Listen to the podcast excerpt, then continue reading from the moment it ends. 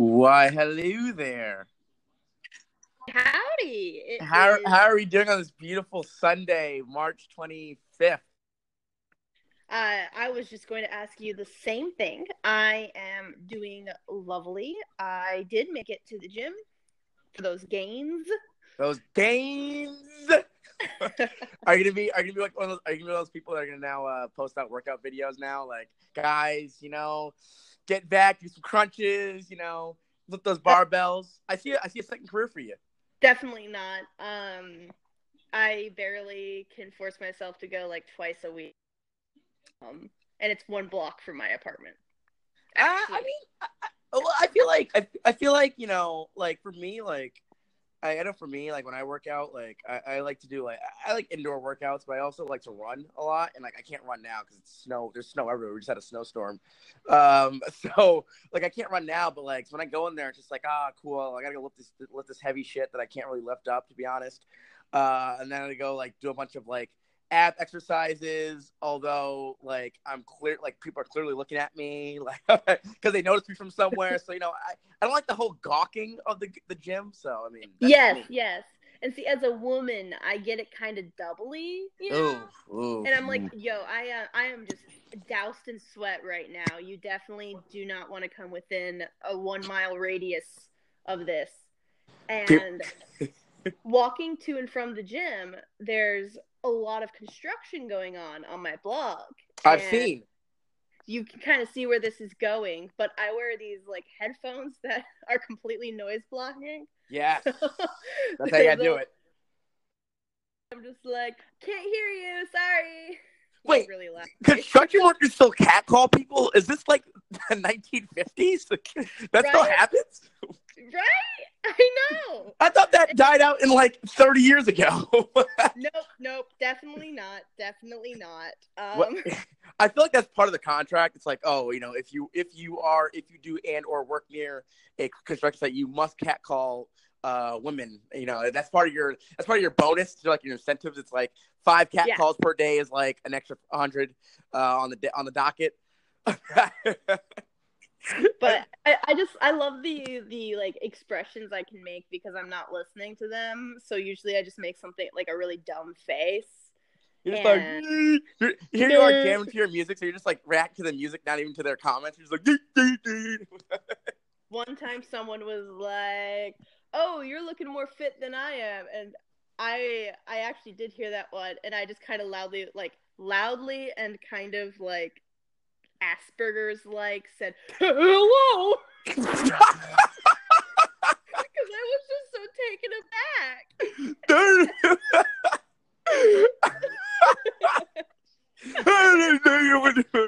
Don't have a comment. and everyone just kind of every and all because he was with his like friends. This was actually a couple of like high school JROTC people, oh, ugh.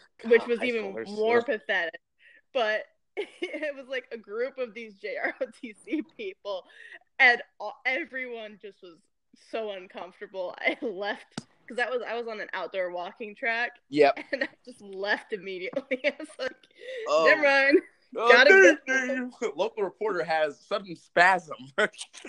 yeah, I just, uh, you know, I, I'm not trying to belittle the speech patterns of people with disabilities, but yes, she, I, yes, she, yes, she is. Yes, she is, ladies and I gentlemen. Don't, just had a moment. Don't be fooled. out the worst. don't be fooled. So She's she's speaking for all people who hate people with disabilities. So I just want to let that out here. She, I, I, we've gotten the true, the true Whitney Downer to shine through. We're being ableist. A, a, Ableist? Yeah. Yeah, I know what. Yeah, I know. I know what it is, but for some reason, I thought you were like referring to uh like Abraham Lincoln. I was like, what does that have to do with anything? And then I realized that you're talking about able-bodied people. Like, I, I got it now. I got it now. No, we don't want to. know. we, we listen. We love everybody. We hate everyone equally on this podcast, and Mhm. thus concurrently love everybody. But I want to ask you something and get your thoughts. How was it for two weeks to be a sports fan? Oh, actually, no, for more like a weekend and a half, kind of. It really was a weekend and a half. Um, You know, it honestly was very heartbreaking, and I don't see why people would choose to do that for more than one team. Welcome to 24, th- 23, almost 24 years of my life.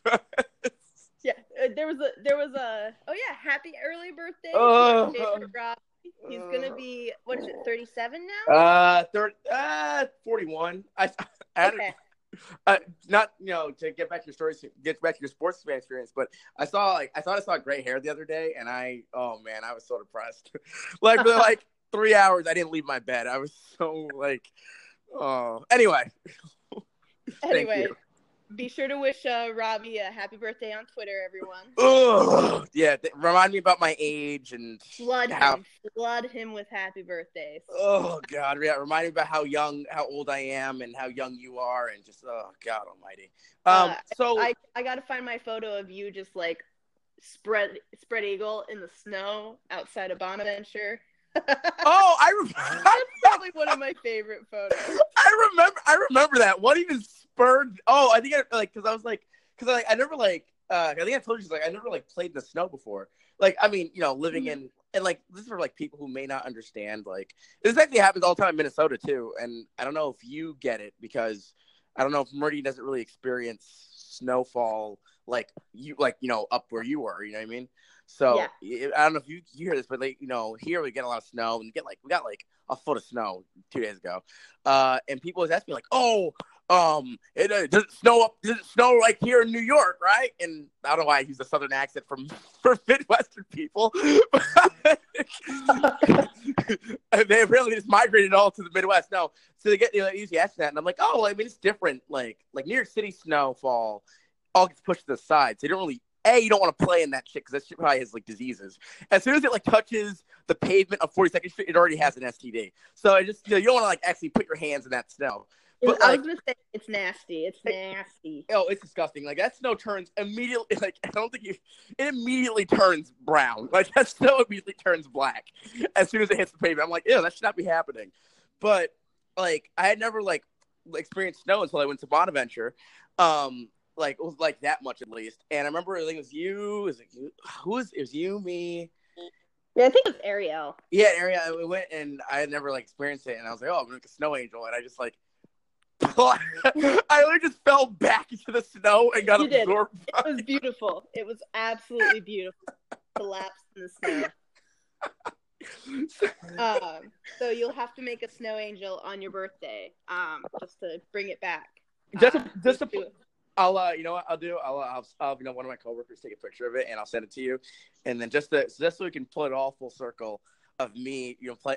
Hopefully, like this, because you know, we are getting some some sun today. So, but it's supposed to snow again on Monday, so you never, you never freaking know with Minnesota. Um, yeah. So you were you were a sports fan uh, for a weekend. Now, just describe how it was when, because you know, if people don't know, you know, rooting for St. Bonaventure, alma mater. Um, Woo, Bonnies! so, how did it feel when they beat UCLA? So, describe that feeling. Uh, well, for me, like, I don't have like the stats to back it up or Yeah. the background knowledge. You know, I'm not like, oh, UCLA has a really strong defense. They, uh, they do the three pointers really well. they do the three, they do the threes good. um you know so for me like i come into every basketball game with absolutely no knowledge i'm just like everyone's equal but people people do that. Listen, people do that on Twitter. Like people who get paid to watch sports do that on Twitter. So don't worry about it. Like you're don't worry, you're no worse than they are. They get paid for it. So don't worry, worry about it. well and the people who who uh, intimidate me the most are the people who are like oh in 1982 the starting forward. I'm like you weren't even alive in 1982 Back in 1976, when they won their first win, and I was just merely a gleam in my mother's eye. Uh, Yeah, so I mean, it felt really good because I could understand that Bonaventure hadn't made it to the NCAA March Madness in a long time. So Mhm. it felt good because I could I could understand that. And it was really it also makes me laugh because UCLA is you know, it's a lot bigger of a school. It's got a lot more funding for its programs. It honestly a lot more well known nationally, if you think about it too. yeah, and and you know, I, I feel like it's easier to attract a good basketball player to UCLA Yep. than it is to Bonaventure. Not just be, Bonaventure's still the best school in the world. Yeah, get me wrong, Bonaventure's a, but- Bonaventure's a great place. I've always, I've often said my my my you know, and no disrespect to Franklin Pierce University, which is like I think the best place I've ever been to for more than like Bonaventure was the best like short time like short amount of my life was spent at Bonaventure. Not short- Bonaventure was the best six months of my life. it was it was honestly Bonaventure was just like that. It was just like uh it's like that that nice that nice beautiful summer romance eh, that you go on. You know, it doesn't have to be no, no strings attached. Just like you and this wonderful entity, this entity being, you guys can just have a fun time, and that's what Bonaventure. That's why I always have a, a, place in my heart. Uh, and then you know, for places where I had to like you know commit myself to actually leaving with a degree. So Well, and the other thing about um, well, and so you know, but UCLA is it's in LA. Yes. You know, like Yeah. Bonaventure's in Olean, New York, uh, and while Olean has many, many things to offer, some say it's the Uh, Los Angeles of upstate New York, but there's not much competition. um, so, so it felt it was nice because especially some people on Twitter were all like from UCLA were all like Bonaventure never heard of them. We're gonna crush them. And Mhm. I got to watch some of my sport buddies tear them apart, and it was nice. So talk shit, talk shit. Hey, listen, uh, it's like I, it's like I, it's like I tweeted. Um, the dating game killer uh, went to one school, and it wasn't St. Bonaventure. Just saying. I'm just, just letting you know. Yeah, as pick. far as I know, a serial killer has never attended Bonaventure. there you go. Listen, I'm pretty sure you can look at a lot of the major schools in the world, and you can at least pick four or five really awful human beings from those schools. I'm just, I'm just saying. I'm just, I'm just saying. I'm, you know what? I'm just gonna leave that there. I'm gonna leave that bit of information there. That's all I'm gonna do. more terrible people have attended UCLA. Oh, oh God, there's a lot. There's actually a lot. Like I was going through because I when before I went to that tweet, I was like looking up on like Wikipedia, and I was like, oh, I gotta like you know look for like really awful alumni, and I, I think I like I like googled like oh 10 top ten like infamous UCLA alumni, and like I got like a, I got like six to top ten lists. Like, God damn, what? Holy shit. Someone else has looked this up too, probably somewhere from like USC or something. Uh, although USC So, yeah. up, they have OJ Simpson, so well, and I mean, like I said, I don't really understand the mechanics of it, but I I know that I'm supposed to be offended that I had to play a play-in game. yes, So- yes. So I am offended. Yes, you are. If you think of if you think of the, the NCAA tournament like this, it's like, for example, say you uh okay, say you had a say you had this is gonna be a really bad analogy. Say you had Robbie- I was gonna say Robbie something Sequeira, renowned sports journalist here, people, can't explain to an idiot. about sports. So uh ex- imagine you had a cat race and you needed to pick for some reason you have 68 cats at you have 68 cats at your disposal. Now ideally you can really just use 64 of those cats to just race you know? In these like these cats have raced all over the world. You've seen what these cats can do for a solid four months. Like you don't need anything else to see it. Now a selection committee made up of people that's that's literally just people that we don't even know um, who have allegiances to cats you know? They decide that you know these four cats in particular are going to play are going to race against each other just to go and race again against a cat that hasn't raced that's like been well rested and hasn't had to do any racing.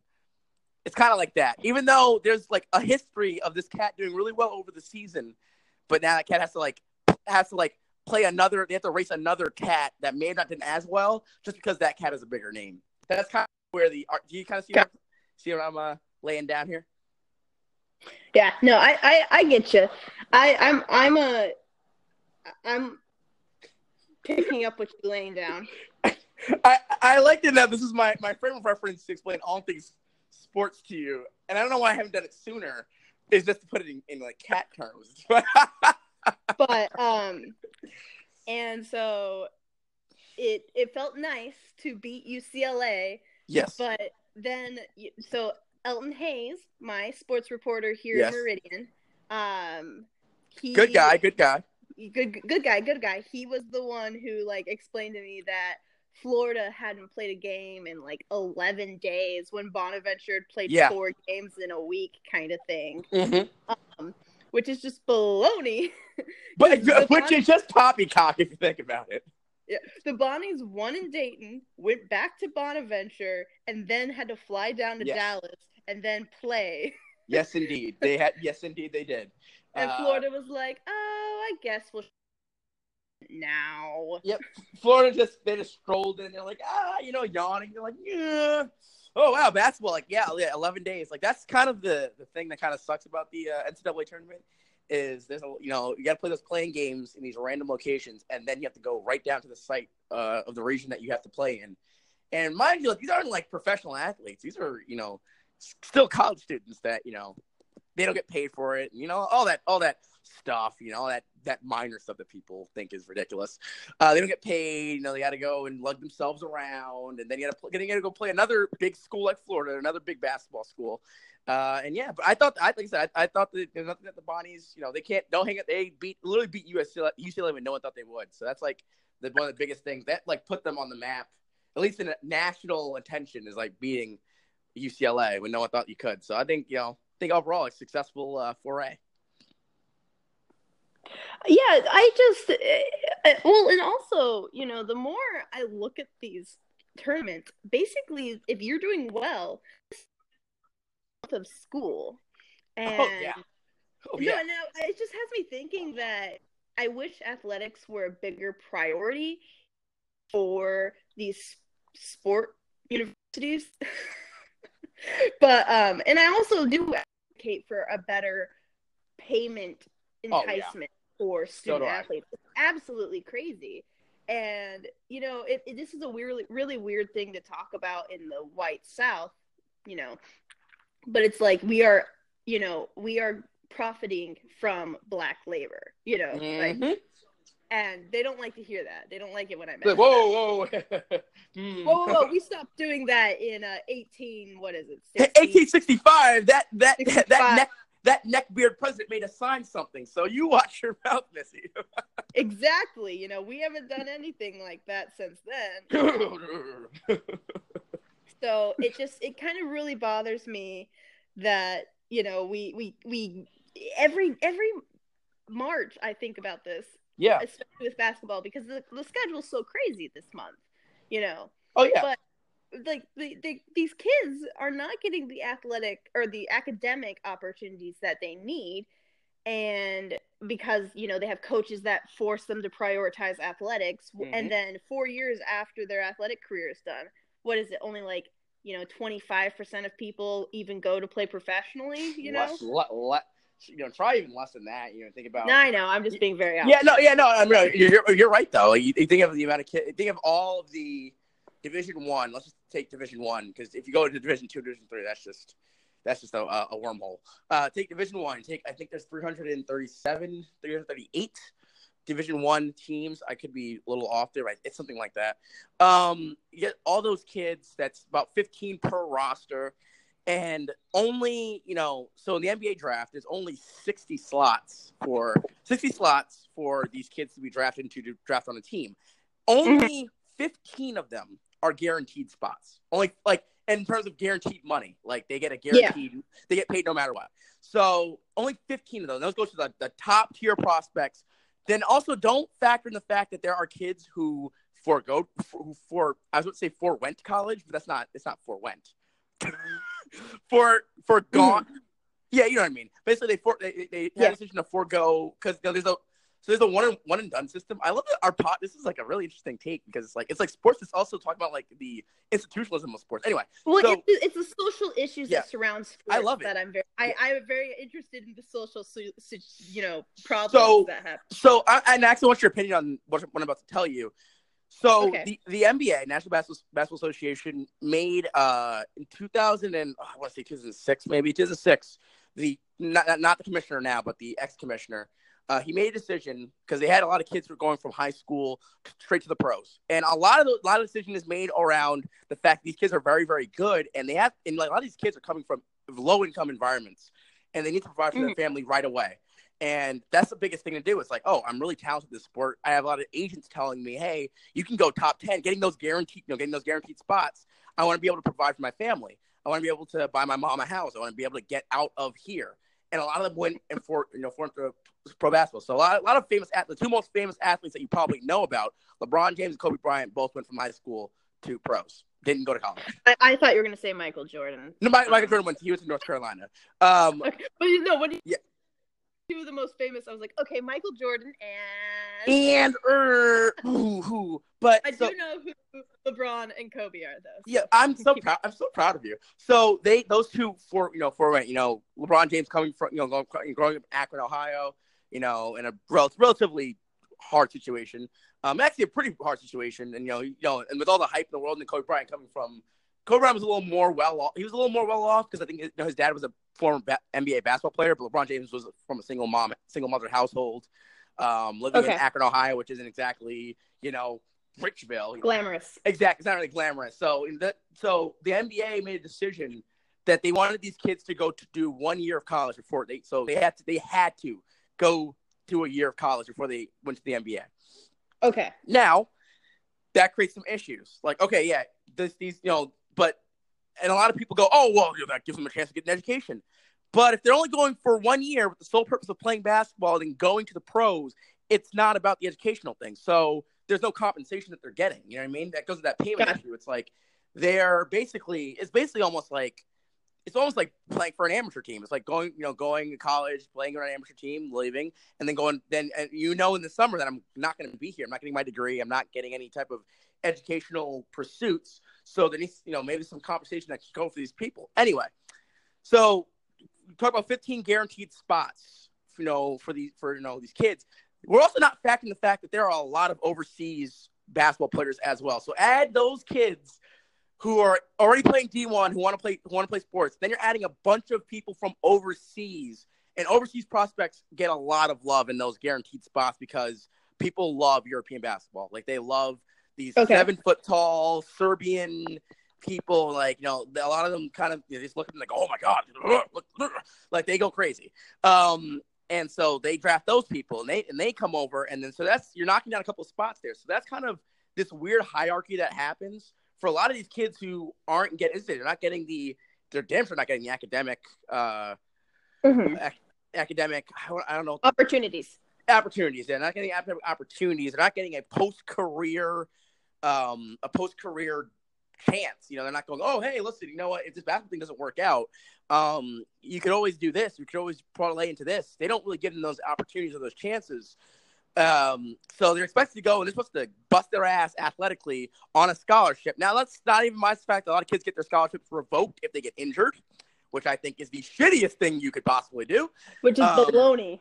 Exactly. They, you know, a lot of kids get they get revoked off career-ending injuries or just really awful shit in, in general. So that's that's kind of like the weird sports. So I want to know what what is your what are your thoughts on forcing not yeah kind of is forcing to think about it and some kids have found loopholes they found loopholes to go overseas and do one year and then go back you know because it counts um so what do you think about forcing kids you know forcing a kid who's really good at sports in, in you know high school he comes from a low income environment and he has to be forced to go to this high end university Mm-hmm. And a lot of people go, oh, he's going to high end university, but it's not like the same thing. You know I mean? No, it's not okay. like, oh, if I went to Duke University, I'd be fucking thrilled and ecstatic. This kid has to, wants to provide for his family. He has to take a pit stop at Duke University to be unpaid to be there in, a, in an academic environment that he's not tailored for either. That's another thing that people don't understand. You know, so what you, what's your thoughts on that? So I have a couple thoughts on this, yes. of course. Um, one thing is that college so college while a majority of americans do need to go to college do like two year universities count or no uh yeah yeah like a juco like yeah those count yes well because i'm just thinking you know like one of the things that you know, one of the best paying jobs out there is welding like mm-hmm. take a two get your two year certificate and you can make like $50000 a year welding you know um, and actually get paid to travel across the United States. You know, I know people who have that and they like this guy's like, yeah, I work, you know, four days a week for three months, and then I get to take six months off because I get paid Yeah. so much. You know, like that sort of thing. So I was just kind of curious if that counted. So Yes. what my point what I was trying to make was that um, even though they're not getting the basketball opportunities at such a smaller school, um, it still is a easier and more affordable way to um, get that, that that year of college requirement out of the way. I think it's kind of baloney because not not everyone needs to go to college. They should. I think most people should go to college, Yes. But not everyone should, needs to go to college. Yes. Um, you, you do need to get some sort of professional certificate at this point. You can't just get a GED and hope to Mhm. get a good job at the factory anymore. Yeah. Um, but I do think that you know college doesn't have to be for everyone. So I don't like this commissioner's you know rule about one year college. I see what he was trying to do, but one year doesn't help anybody. First of all, and then the second thing is that the people most likely to default on their student loans are people who didn't finish college. Yeah. So, you know, obviously, if you get into the NBA, hopefully your first priority will be to pay your Yeah. student yeah. loans back and just get rid of those real quick. But I doubt that many 19 year olds are making that choice because 19 year olds are idiots. Oh, Um, oh, you're, you're trusting college students to, and a lot of this, a lot of this decision was to, you know, because back then this is when the NBA was kind of like a rap video, just like one sentient rap video with chains and a lot of kind of it was not it's huge on hip hop culture. Now it's a lot on just like kind of like weird like dorky like like like our athletes are now a lot more tame than they used to be. It's kind of just like oh you know social media very big on social media, not so much like the whole because this is back this is back when like the rap scene was like huge. Like, you know, rappers were at NBA games hanging out with like their favorite athletes Yeah. and then go to clubs and stuff like that. And I think that's kind of changed now. I mean they still go to clubs, but it's like, oh, I'm gonna Snapchat and then I'm probably gonna go to bed because I have like a game or something. So like a lot of them they didn't want to have these 18 or 19 year old kids in this environment. But let's not change the fact that colleges also have parties and clubs and drugs Yes. and all especially bigger universities have colleges and drugs. And especially if they're you know big college athletes they are probably more susceptible to be involved in it because they are the main attraction. You know what i mean? Exactly. So I think that um, this this this education requirement it super fails the mark and just makes it harder people to transition. I don't think there's anything wrong with going straight from high school into a profession like that. Um, but I I am curious about how you know if is it I want I am curious about if those opportunities are equally distributed. Does that make sense? Like Yes. coming who, who who what what NBA people are coming to Mississippi? We don't even have a I'm trying to think of the closest NBA team. Um, uh Houston maybe? Or is there one in like Nashville? um Memphis? new orleans new orleans pelicans right Okay. yeah so that that'd be that's close yeah i think it's closest right yes that's Well, close I guess that's not that far, but Yeah. I've never heard of a Pelican scout coming to a kid Yeah, right. high school. You know, so it, it's it's just kind of like I feel like that system wouldn't allow students in rural high schools to get the opportunities that they want. Well, you know what's you really know.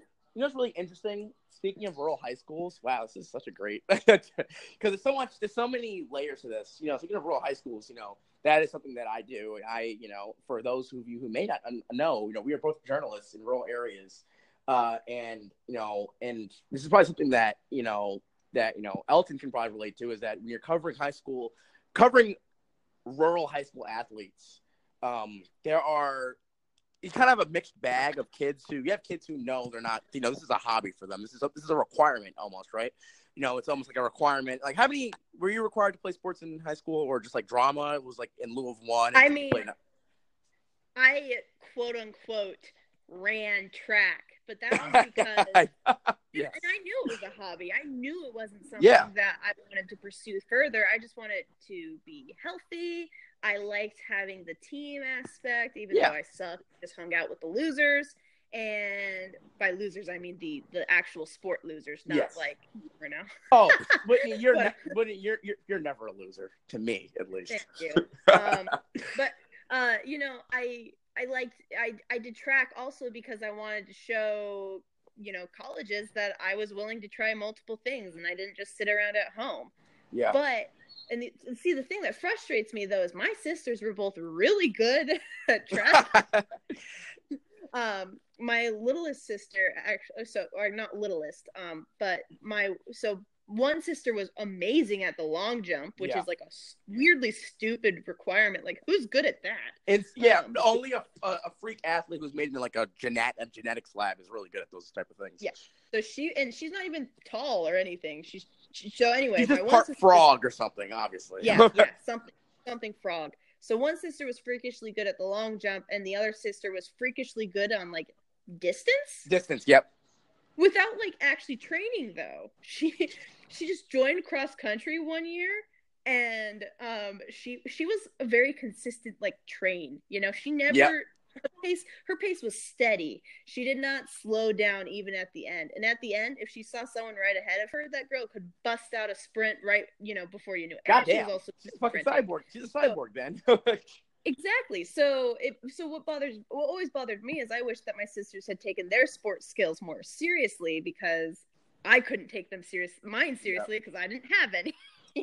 I have two left feet. I I I can't runs the good.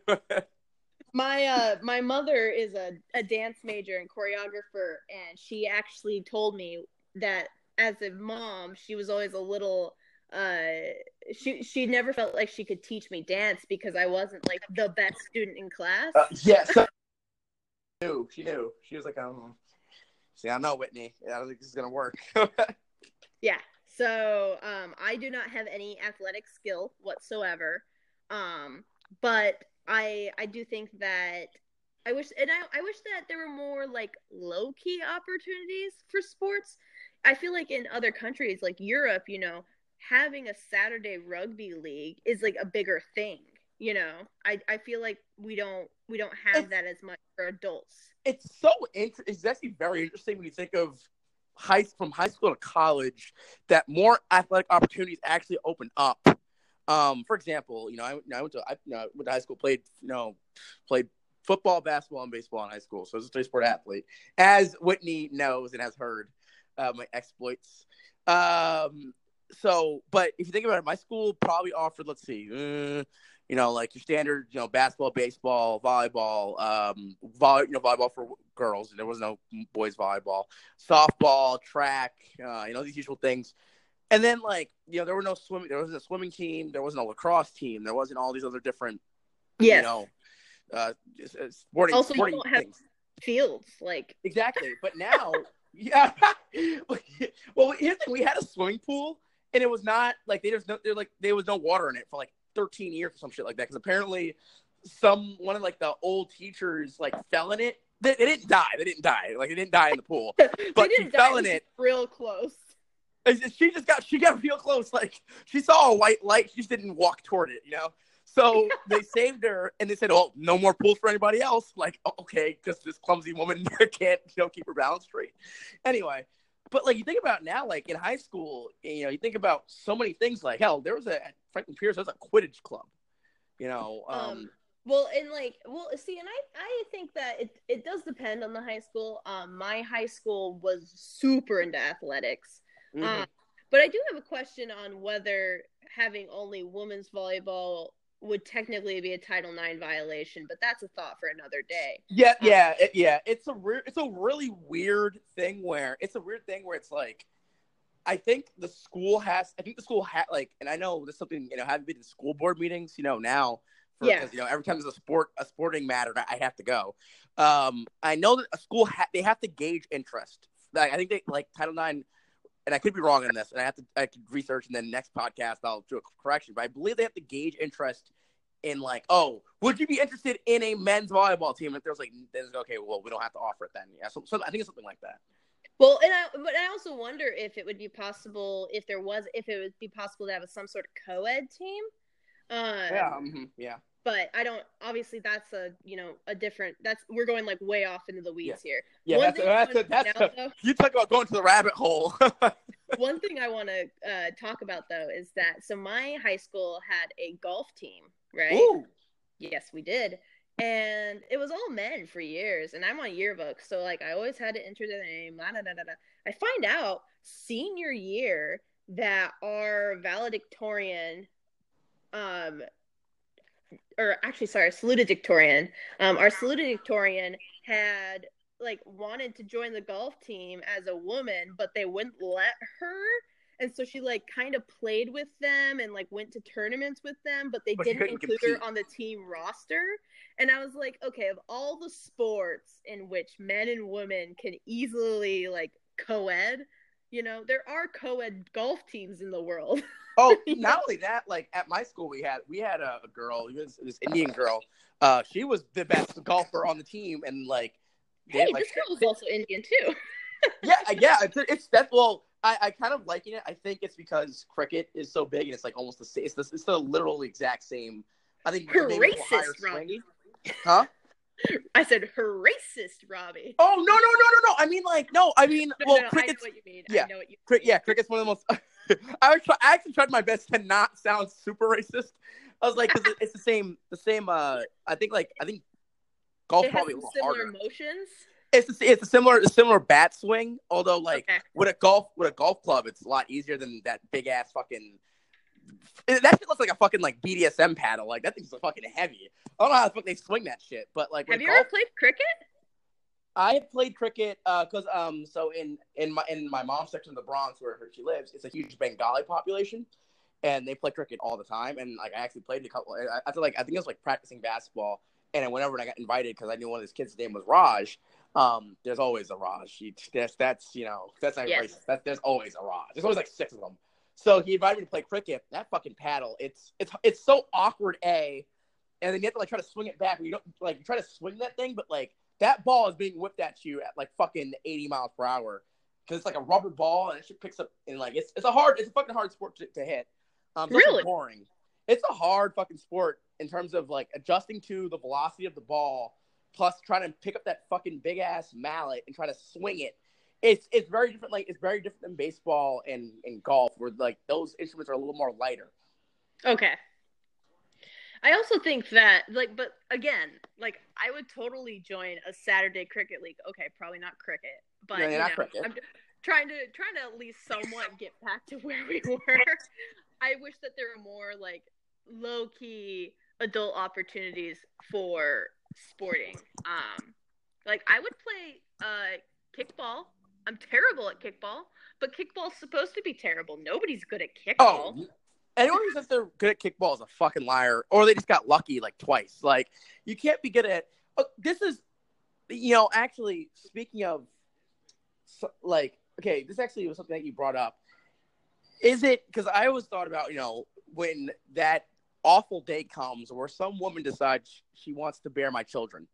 Um, why she would choose to do that? Don't know why. Because I mean, look at me. Like, why would you want a kid that has half Nah, of my nah. shitty personality with it? You know what I mean? Like, why would you willingly do that? But um, if I ever had a kid, and I thought about if I had a girl, I like I've always thought I've always had this mindset. I don't know if that's like I don't know I don't know like what your thoughts are, but like I always thought like I would push her harder in sports than I would push if I had a son, because I feel like there would be a lot more opportunities for her to get a college scholarship. being, This you is know, true. You know, and I, I like that's like my dad did the same thing with my sister. Um, my sister just didn't. know she was really good at it. She just never like wanted to follow through with it. I did, um, but like I always like kind of like push her, like, oh hey, like let's go play soccer. Let's go out and like play basketball. Let's go out and do this. Like I all the all the you know athletic opportunities. I feel like she could have a bigger chance, especially like maybe if you know if we're in a smaller neighborhood, for her to get a chance to kind of go pro in these things, or not pro, but go you know to a, a big a big school. Now that you are in Minnesota, you will completely understand this. If you raise your daughter to be a goalie, like a hockey goalie, Yep.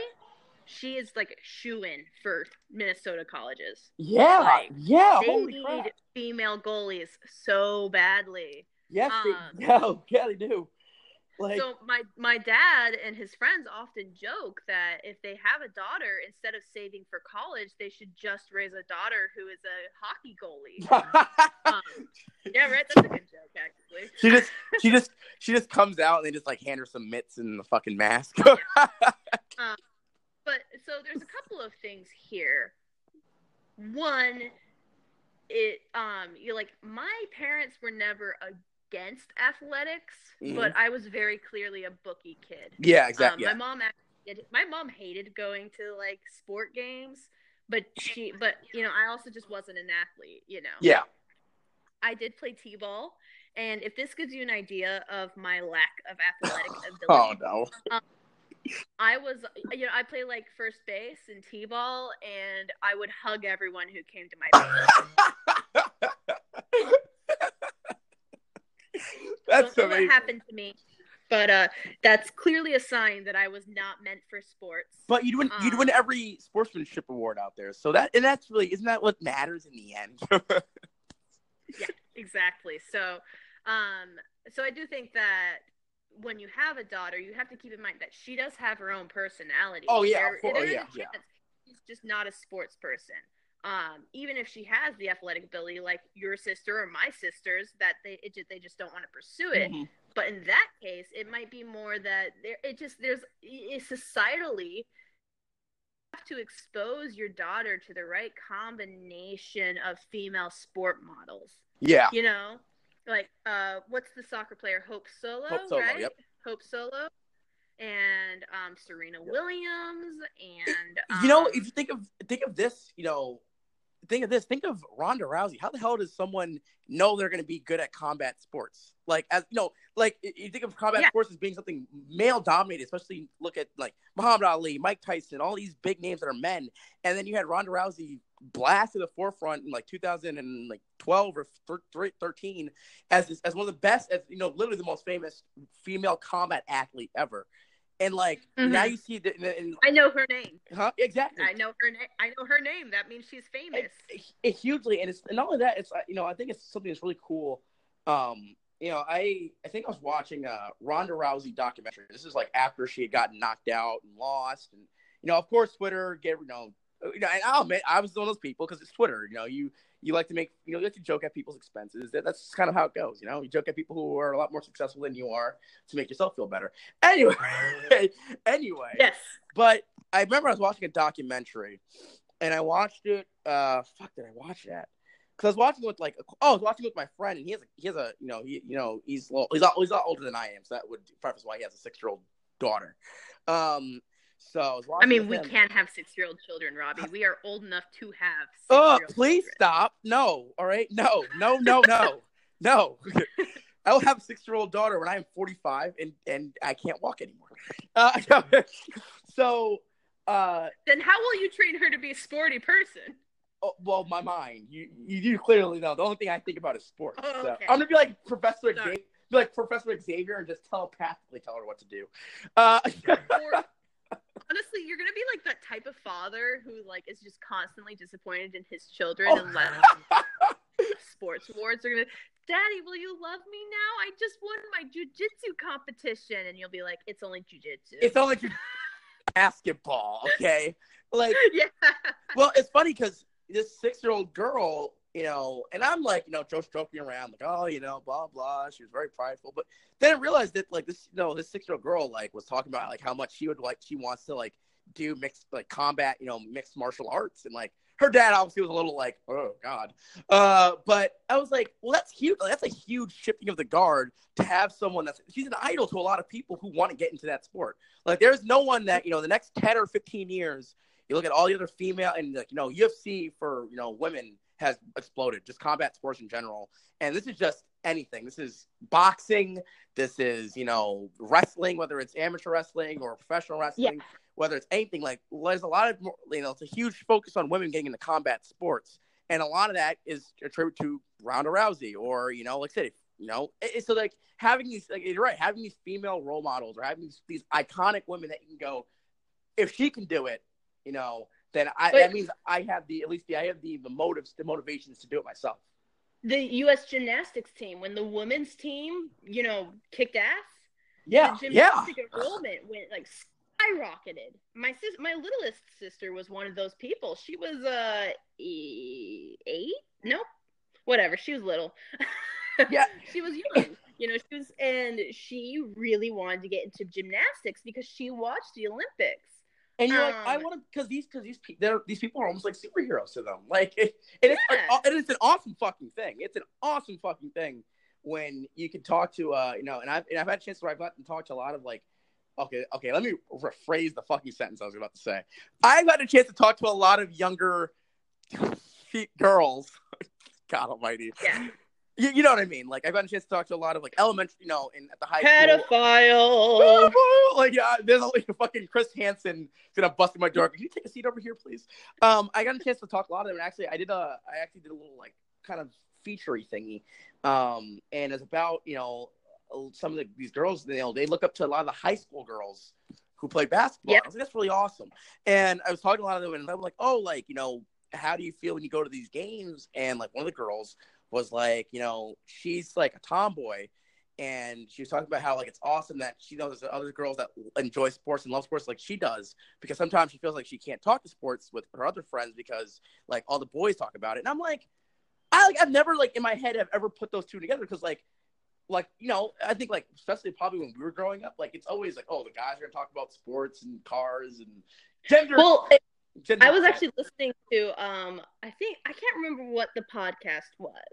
Um it was Adam ruins everything and Oh, he I know I- interviewed yeah a woman who was documenting early video game history. mm-hmm. And it actually talked about how, you know, there was just this weird shift in marketing toys in the early 90s where they really started to gender toys. You Yeah. know, video games became boy toys and Barbies became girl, girl toys. toys And there just were no video games for girls created even. So it wasn't even that, you know, girls couldn't play. It's just that they they purposely made games that only appealed to boys yeah and it's that way with sports you know i just i, they're you know male athletes are just give put on such a higher pedestal that you know it's it's harder for young girls to see themselves because you know think about it we've named three famous basketball players i don't know a single famous female basketball player Yeah, and that's and like and things like that is and things that that's not even like y- you look at it and it's like I could you know I could name you ten off the top of my head. That's because I've I watched I've watched the WNBA like I've gone to Uh-huh. WNBA games and I could you know I could name you Candace Parker, Maya Moore, uh, Tina Thompson, like a bunch of you know different female athletes. You know, um, Diana Yeah. Taurasi. You know, these are just you know, but those are people who actually have watched WNBA. Things that like, and it's so weird. You know, we talk to and you know being and, and you know not to spoil something, but I am actually writing a piece on um, some of the female athletes at the high school and who they looked up to and how they got into sports. Um, just a little teaser. um, yeah, I know. Thank you, thank you. Uh, I, I, I, sure some people will appreciate it, hopefully. But um, one thing that like I was thinking about was it's so weird because when you look at you look at like sports, you look at like sports as like, like for me, I love sports. You know, I, I, I, if it's not obvious enough, I love sports. I think I probably tweet about it. What every like probably most of my tweets are about sports. You know, um, and it's one thing that like I, you know you, but it's like with anything that it's like with any passion or art or theater, like you just throw yourself into it so much. And so I think that it's this thing where it's like, you know, we look at it and look at like the amount of people who talk about sports on Twitter, right? They're probably males, right? Okay. And then you have females who, and let's see, let me tell you what, some of the most, the smartest people I've ever talked sports with are women. All right. Like that's just, some of the smartest people I've ever talked to about sports are women. Um, yes but you see a lot of women with a lot of women who, mind you, look at what the most think at how crazy this is. You know, this also goes in journalism. You know, it's very tough being a, woman, you know, being female journalist and you know, having talked to you and having talked, you know, I talked to other, you know, other peers of mine. But being a female journalist where these women who have spent 10 or 20 years longer than some random person on the internet has talking about sports. And the moment they say something that is quote controversial or that is a their opinion, uh, they uh, immediately get shouted down. So it's like, what if uh, if someone who is esteemed in their you know esteemed in their circles, and you know I'm talking about some of the you know uh, Ramona Shelburne or you know um, fuck Rachel Nichols or you know all Dana Jacobson, all these like really really great you know you know Jackie MacMullan is one too. These female you know amazing female journalists who I read all the time. Um, think about how hard it is for someone who is like younger trying to get into sports Yes. and be ex- and being shouted down by people who think they have some type of monopoly on the sports fandom of the world. You know, it, it's Mhm. it's ludic- it's ludic- it's hundred percent ludicrous. Yes. Well, and I was, and so like something else I was thinking of um, was that it would be interesting to, um, like when I was talking about having casual sport leagues for adults. You Uh-huh. know, if I saw my mom doing a cat, I saw my mom doing musicals, which is why I also did musicals. Um, but if you know, I'm thinking of, I have a professor back at St. Bonaventure. Uh, her name is Rebecca Meisenheimer. Um, Shouts, and shout outs, give out these shout outs. shout outs, but she um she's really into roller derby. Oh, roller derby's I think- huge in some places. Roller and roller derby's a hard sport. They- Oh, it's fucking women do- intense. I've seen like someone. Oh my god, like those women do not get enough credit for what they do. they fuck people up on that on that fucking track. Like, But sorry, that's my was- white but I was glasses. thinking that no, it's okay. I was thinking that as a young girl, seeing my mom do something like that might have given me a little more confidence to pursue my own sport interests. You know, uh, my mom's a really big dancer, but obviously dancing wasn't my thing. But what if I tried another sport of some sort, or you know, if I what if I had found a sport that I actually liked? Yeah, and yep. that if I, so I, I was just thinking that in america it would be better if we could have a few more casual sport leagues for adults you know like parks and recreation really could just step its game up Oh yeah, and and people would be i feel like people would you know it would kind of shift down to young girls because young girls should be playing sports you know they everybody should be playing a sport that's why we're so all obese in this country Yeah, I, I, like I, I, feel like you know, think about it, it's like, but even in the, and I think the reverse works too. Like, how about getting more boys into the arts or getting more boys into yes And like, I'll tell you, I'll tell you one thing for me, and Whitney knows this, but I'm a huge theater fan. Like, I love theater. I love, Mhm. and I, and a lot of that's probably partly because I grew up, you know, near Broadway and seeing plays and go, oh wow, like, and being able to sit down and go, this is fucking awesome, like all the fucking shit that they're doing. And it's one of those things where it's like there isn't that healthy appreciation for it because people think people associate theater with some really outdated views, of course. But it's like where are those no are where are those programs where I don't think I've ever had a program exposed to me at least in the Bronx where you know growing up where it's like oh you know you can join the theater you know you could always try to like you know be the best at this or try to be good at this. Sports sports sports. Like don't worry about that theater art stuff. And it's like I think that's uh, a disservice. You're doing a, a huge disservice to kids who aren't athletic or who don't like sports. Just there are there are there are guys in the world who don't like sports all right? Um shocker. and with the with the amount of heartbreak that it gives you, like honestly, this time where I'm like, why the fuck do I watch these things? Um, but it's like, what about giving opportunities for you know kids like that, or even giving at so one thing about me, and I think you know this, you know this, um, but I took a ballet class my eighth grade year to prepare for playing sports, and it's one of the best things I've ever done because it gave it made me graceful. Holy shit, the amount of grace I had on my feet playing sports was due to ballet because I learned how to be dainty and I learned how to not walk on the fucking soles of my feet like a a Neanderthal. like I learned how to I learned just dexterity. I learned how to be graceful. I learned how to move fluidly, and my body had a lot of muscle memory that I wouldn't have learned anywhere else.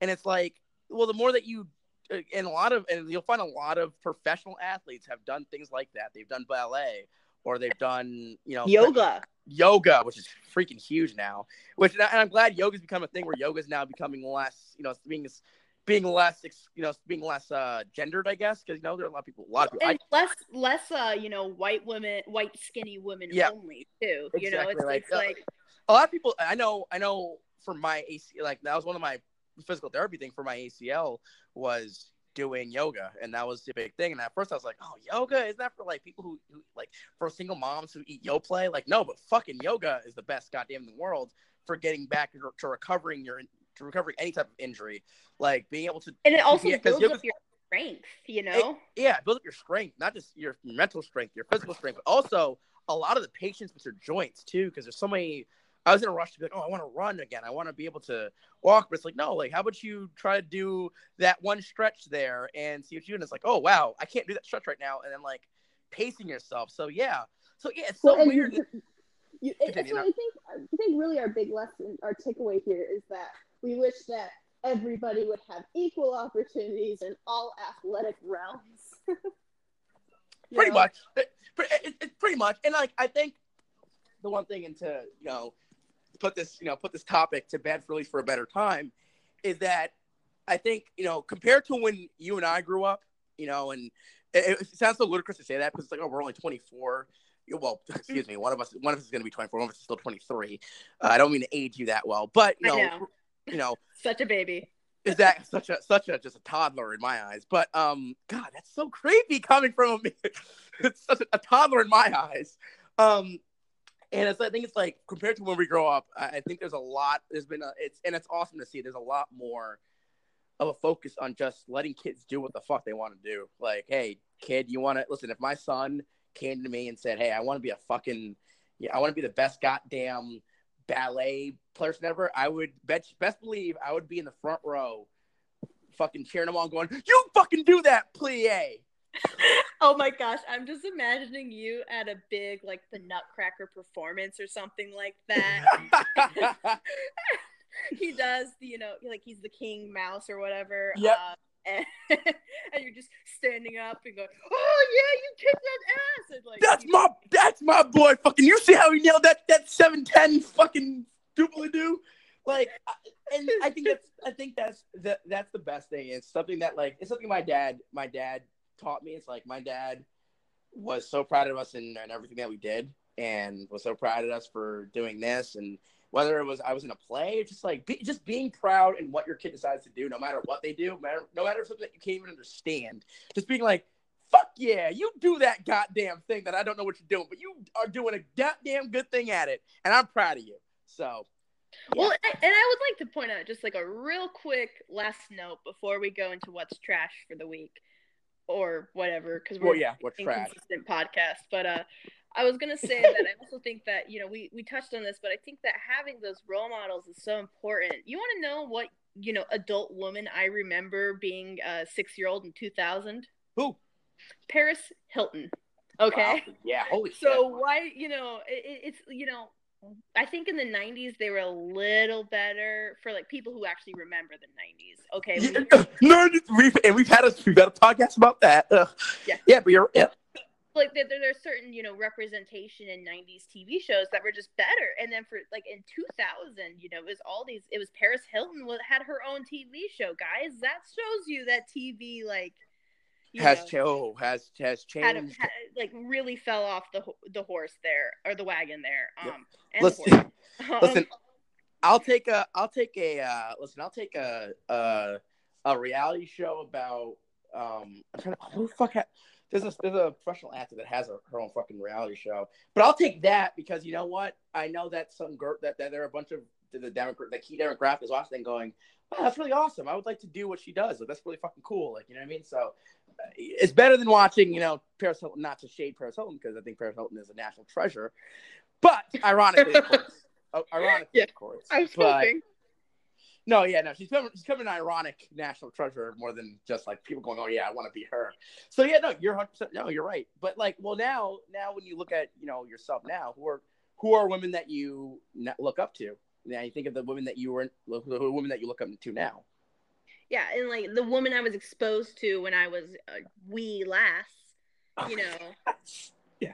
my you know i have to credit my mother for really being you know she like one of the first books i remember my grandmother who's also crazy but Yep. you know, my grandmother gave me one of those like the abcs of revolutionary american women Yes. you know so like i did get to read these books but i didn't have like a, a like tv idol that i could look at Uh huh. Yeah. Yeah. So I anyway, that was just my last point is that I do think that it would the media we, you know, We. Yes. need to focus more on amazing women, not just well in everything, you know, because like science, athletics, uh engineering, you know. Yeah, now I mean, think about it. Even you know, video games.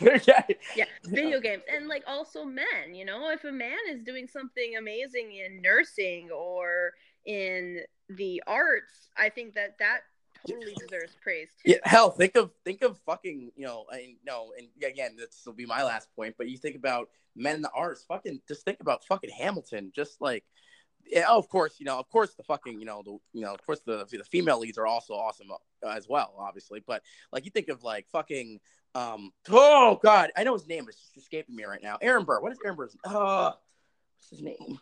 What are you trying to say? What Aaron Burr? What's his name? Like his actual name? Uh, fuck. Oh, like the historical figure? No, the the the, the actor, the, the the original actor that played Aaron Burr in Hamilton. What is his name? Oh, Oh, God, it's gonna annoy me.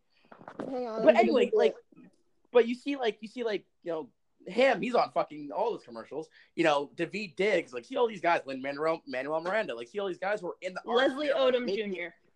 Oh, thank you, Leslie Odom Jr. They're making it. You know, they're making it because like it's cool to fucking be in fucking Hamilton. Like, it's cool to be in the Mhm. arts. Like, it's cool to be.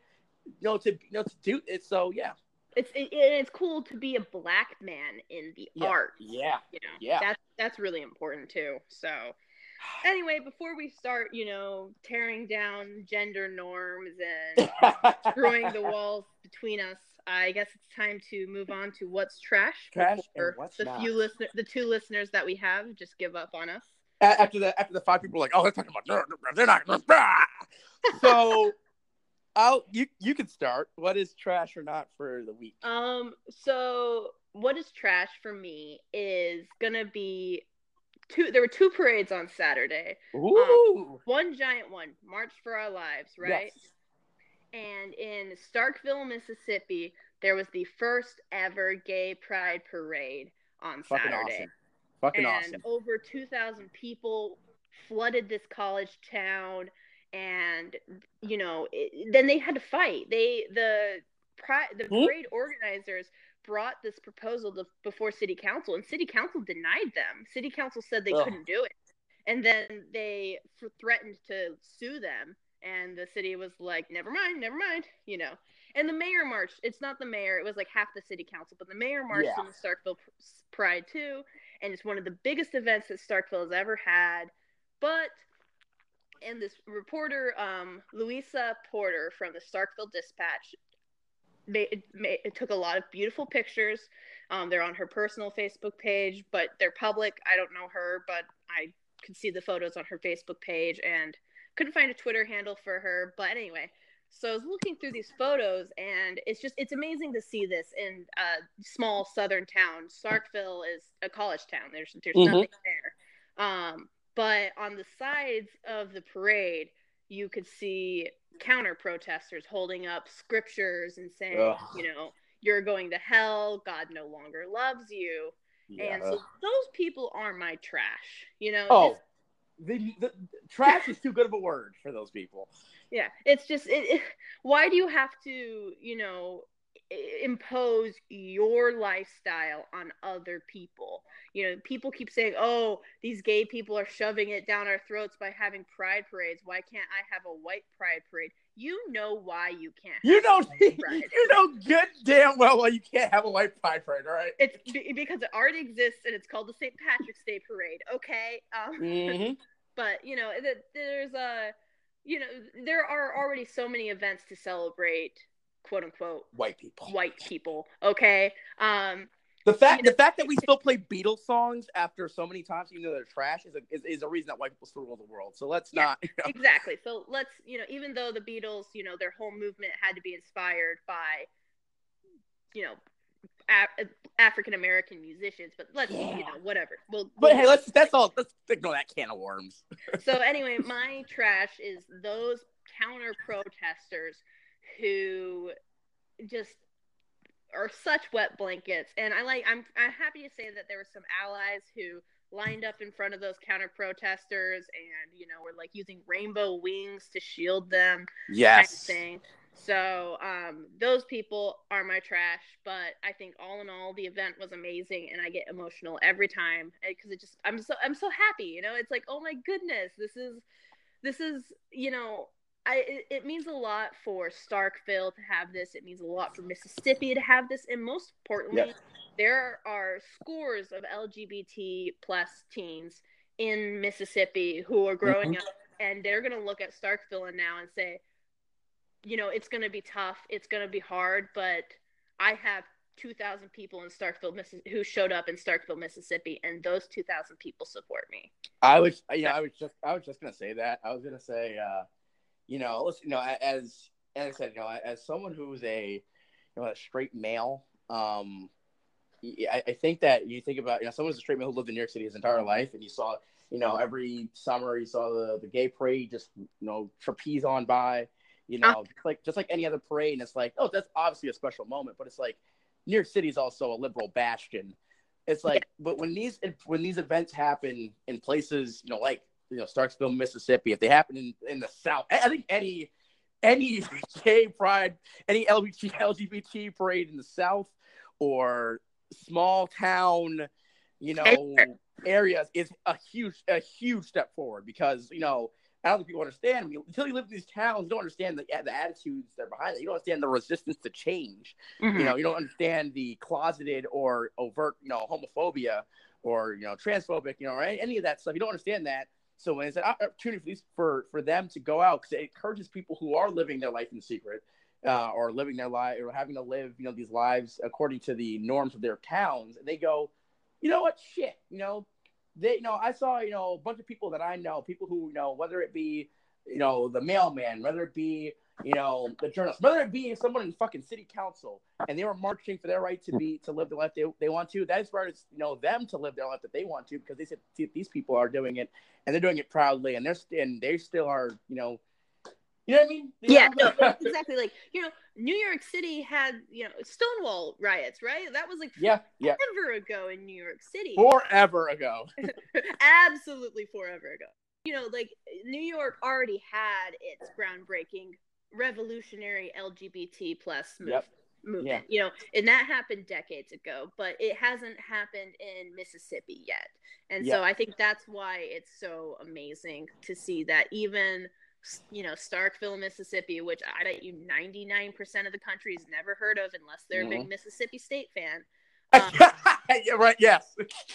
Unless they're huge on on that on that front. most people outside of Mississippi have never heard of Starkville, and that makes it even a bigger deal because you know when when these little towns in the middle of nowhere are having their own pride parades, that just kind of shows you that the you know the this acceptance can filter through every level of our society, and that's that's my. I agree. Um. So I- now it's your turn for trash. That was be- beautifully, beautifully stated, my friend. Um, well, let's see. Oh, well, now I don't know how I'm gonna follow this up. I know. I was like, I really, you should have, you should have let me go last, man. I should have. You set let you. yourself up to fail. I really should have let you go last. I'm, I'm sitting. Um, you know, I think, I, and I actually, you know, I'll tell the story for the next podcast. I'll have to open up with it. But it's remember that story I told you about uh the the guitar kid and his dead dad Yes. and the presentation. That's kind of how I feel right now. I'm at a I'm just like, ah, fuck. Well, what am I doing shit? So, um, for my trash or not, or trash really, um, my trash, my trash is, so my trash is, it's kind of in the same vein as yours. okay. I, I think it's, it, it's okay. So whenever we have any type of a celebration, uh, it's it's it's my gosh, is celebration events, whether it be commemorative events or months or or parades or acknowledgments, and they and people and you know people who are in charge of these things only can use two or three people to represent it. So I'll give an example and uh, kind of thing it. Let's think of Black History Month and Women's History Month. right? Okay. Who are the three people that are always mentioned in Black History Month? Sorry. What you? Who are the three main Black people that are mentioned in every Black History Month documentary ever, or every Black History Month Um. program? Okay. Yep. Rosa Parks. Yep. And I'm trying to think of who the third person you're thinking. Yeah, exactly, exactly. Like it could be a I'm to- like- it's, it's, it could be a Not toss up. Malcolm Like X, but you know that's the third black Mm. person in my mind. Um, yeah, like it, Harriet Tubman can be can be Harriet Tubman. It's like yeah. it's a revolving door of third black person. It's like, oh, it could be Harriet Tubman, it could be Frederick Douglass. We don't know. Um, you know, I think I think you know a couple of years it'll be Obama, it'll be, it'll be Obama, and Obama will Yeah. be like firmly entrenched in that third wing, um, Yeah. which deserve deserving, deserving, but you know what I mean. Women's History Month. B. Anthony. Um, depending, um, Margaret Sanger, Sanger, Yeah, yeah, depending, yeah. Yeah, like she's in that third role too, where she's like sometimes mentioned just because she did so much for reproductive Yeah. rights. But you know, Revolving door, revolving door, but yeah, Yeah. revolving door. um, and I'm not like I'm trying to think of who else you might be thinking of. Uh, I, but to be honest with you, I had, you know, I had Susan B. Anthony and Elizabeth Cady Stanton, but most people don't know Yeah. who Elizabeth Cady Stanton is. So No, well, I I'm- mean, um, you know, the Seneca Falls, where the first, you know, women's voting convention rights thing was held, Yeah. is not too far from us in New York.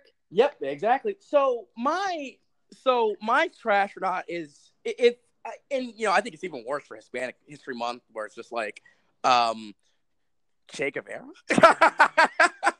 it's like um I don't know, you know. So I think it's you know when you if you're ever in the the business of doing these programs or doing these events or doing these parades and you know you're educating people about other you know pe- marginalized groups and their month of remembrance or their month of commemoration when you should be commemorating them for all 20 or 12 months but i digress um you know if you're doing that you need to you need to tell more stories than the ones that are popular Yes. you need to tell more than just martin luther king guys i mean come on No, Um, there are so many other, you know, like first millionaire black woman. I can't remember her name. madam c j parker Thank you, believe- thank you. Uh, you know, she made a killing off of addressing an entire market that everyone was ignoring. Like, what a what an entrepreneur, man! Like, she kicked everyone's ass. You know, like, they were like, you know, La- no, Langston Hughes. You know, let's talk about the, the, the jazz, the, the, the Harlem Renaissance. Fucking half of the music you, that you hear now is nothing without the Harlem Renaissance. You know, Yep. you know, talk, talk about all these people. You know, and it's, and it's the you know the same the same the same thing for women. You can't name you know more than fucking ten people that you can focus on.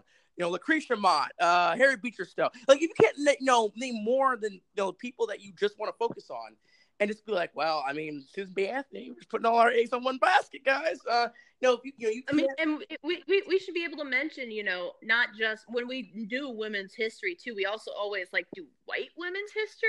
yeah, You know, so, you know, bring in Sojourner Truth, bring in, you know, bringing bring in, bring in women of, of all types of, you know, uh, fuck, what is that woman's name?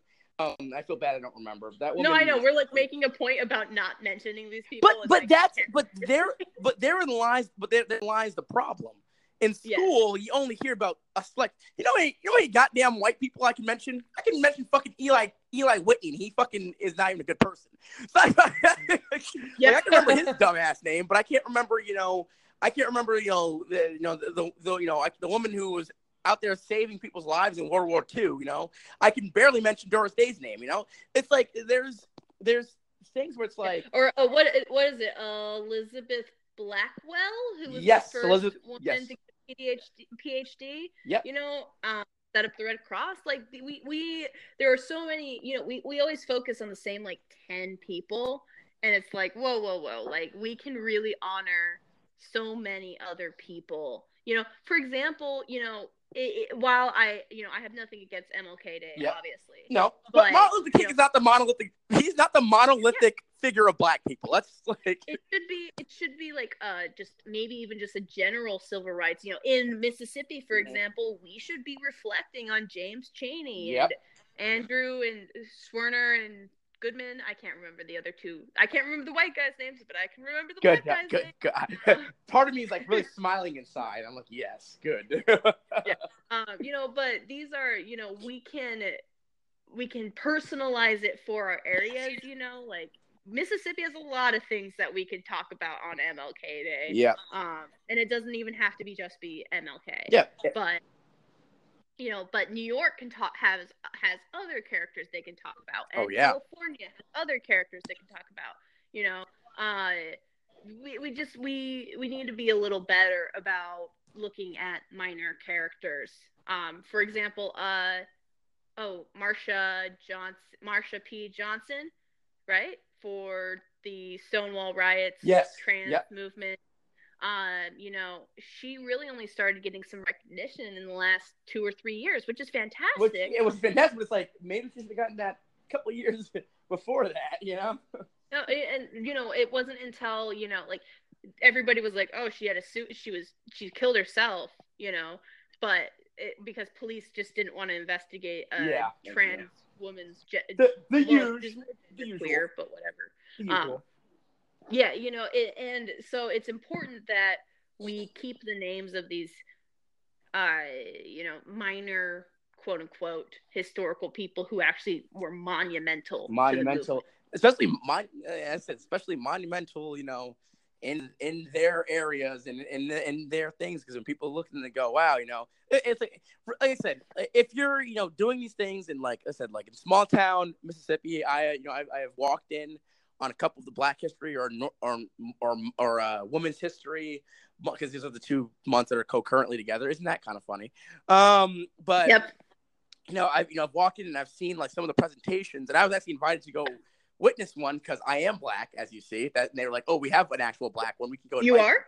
And I was like, "Fuck!" I, I, I literally, I wanted to the decline because I was like, "I don't want to. I don't like what you're. I don't like the stance for." But like, if I could decline, it's gonna look really bad. So I was like, "Oh fuck!" And I went there, and you know, I had, and I had to listen to 15 kids tell me about Martin Luther King. I'm like, I fucking know about Martin Luther King. I know about Martin Luther King, ladies and gentlemen. Yeah. I so you, you that. you kind of like I want to talk about some other characters too. like no disrespect to Martin Luther King, but I could go a year without hearing. I like I can go two or three years without hearing them if you're going to give me some more people to talk about. You know, um, Mhm. and you know that that that in lie you know that therein lie comes it because also people also use that as the sole represent- representation of those people. Like people use Susan B. Anthony as a sole representation of women, and that's not right because you know Susan B. Anthony I think was like a little bit racist, but I mean everyone was, racist in that time, so it doesn't even matter. Uh, like racism there was just like a fucking hobby. Like it's like people go, oh, she had racist views. It's like, duh. look at the, look at the fucking period they grew up in. Like of course, like racism was just fucking like coffee. Like You're completely right. Is that by having only one person to embody a movement, we fail because we expose that mo- entire movement to that On one, that one person. person's shortcomings. You know, MLK and you know all the he's a philanderer. um, and how MLK hated gay people. Like, oh yeah, oh yeah. Uh, Was it not a shock? Was you know?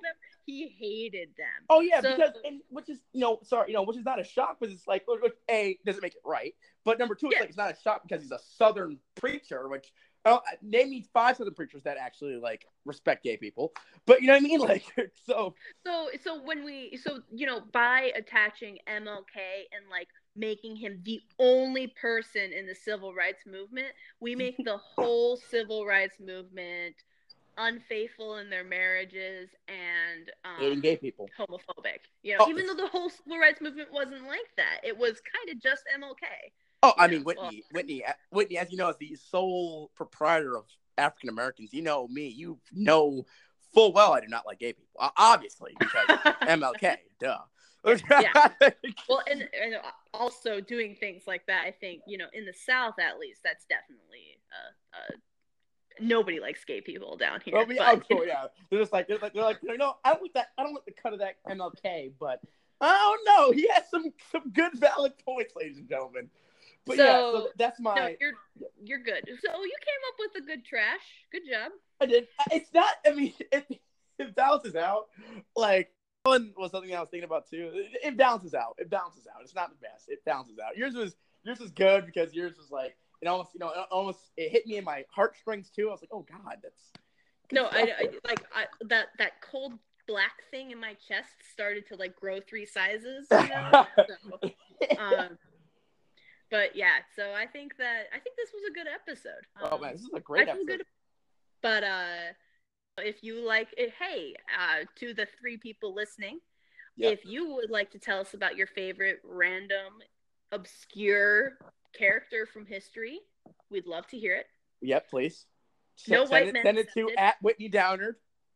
Wait, okay, no white, no able-bodied white men accepted. We will take people. Yeah, yes. who- No, yeah. I do not want to hear about fucking, you know, Long John Silver. I don't give a shit. Okay.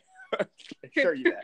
I mean, I'll take a pirate. Like, I wouldn't be against a I pirate. mean, I'll, like, I'll take, you know, I'll take like, I'll take like, in terms of like white people, I'll take like, like Danish history people. Like, sure, yeah, I don't know, there's not enough love on the Danish, I guess, but like, not like any white Anglo-Saxon, Anglo- Anglo-Saxon Protestants. I, I, I, have enough of that. I have enough of that in my, uh, my vocabulary. I don't need, I don't need any more. Please, I'm trying to forget some. So, Uh, there was actually real quick. If you remember when uh, our president Donald Trump said something about oh, he's, he's, he's still president. Is he still president? I, I blacked out maybe by the time you publish this podcast, it'll be different. But uh, he said something about how, speaking of the Danish, um, which it's not the same, but this is close enough. Um, he said something about how Norwegian immigrants never did anything bad; that they were all good, productive citizens of society. It turns out, like four major serial killers were all Norwegian immigrants.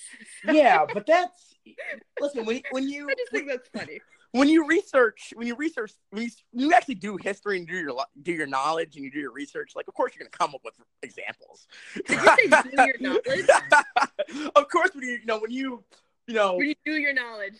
when you, when you do your you know when you when you look up things on the internet on this easily the problem I've always thought you know and just to, you know this will be the final stuff before we wrap up finally um I've always thought like you know when people go oh look at what Trump tweeted and I'm like guys can we let's can we be a little sympathetic clearly he has bad he has bad Wi-Fi in the White House so he can't look up the stuff by himself so I mean come on give him some break we have had bad Wi-Fi and have to get these tweets off so He, you know he's doing? That this is why he doesn't thread his tweets. He's like texting his tweets in. Oh, oh, oh, exactly. It's like you don't even have a chance to even look at Google when you're doing that because you have to like get on. Yeah. Uh, you'll you'll lose your train of thought. Listen, we have, just have to guess. we under we understand. Listen, us here at Wit and Black, we understand how tweeting works. All right, and we understand that POTUS has a problem. Listen, we get it. We get it, buddy. We get it. Well, not buddy. We We're, you're not my buddy, but we get it, sir, pal thing. Uh, so that was uh, Wit and Black, uh, episode nine Eight. eight. But but episode eight, get a date. Um, uh, thank you for joining us. Uh, you know, if you have any suggestions, you can drop those in our inboxes. If any corrections, which we always get, uh, then you can just happily correct us on our Twitter because we probably should have got a lot of things wrong. Uh, and we will hit you back with another episode soon. So Uh, we'll eventually address dating, but we moved into sports. So there you go. Yeah, it wasn't even planned. So deal with it.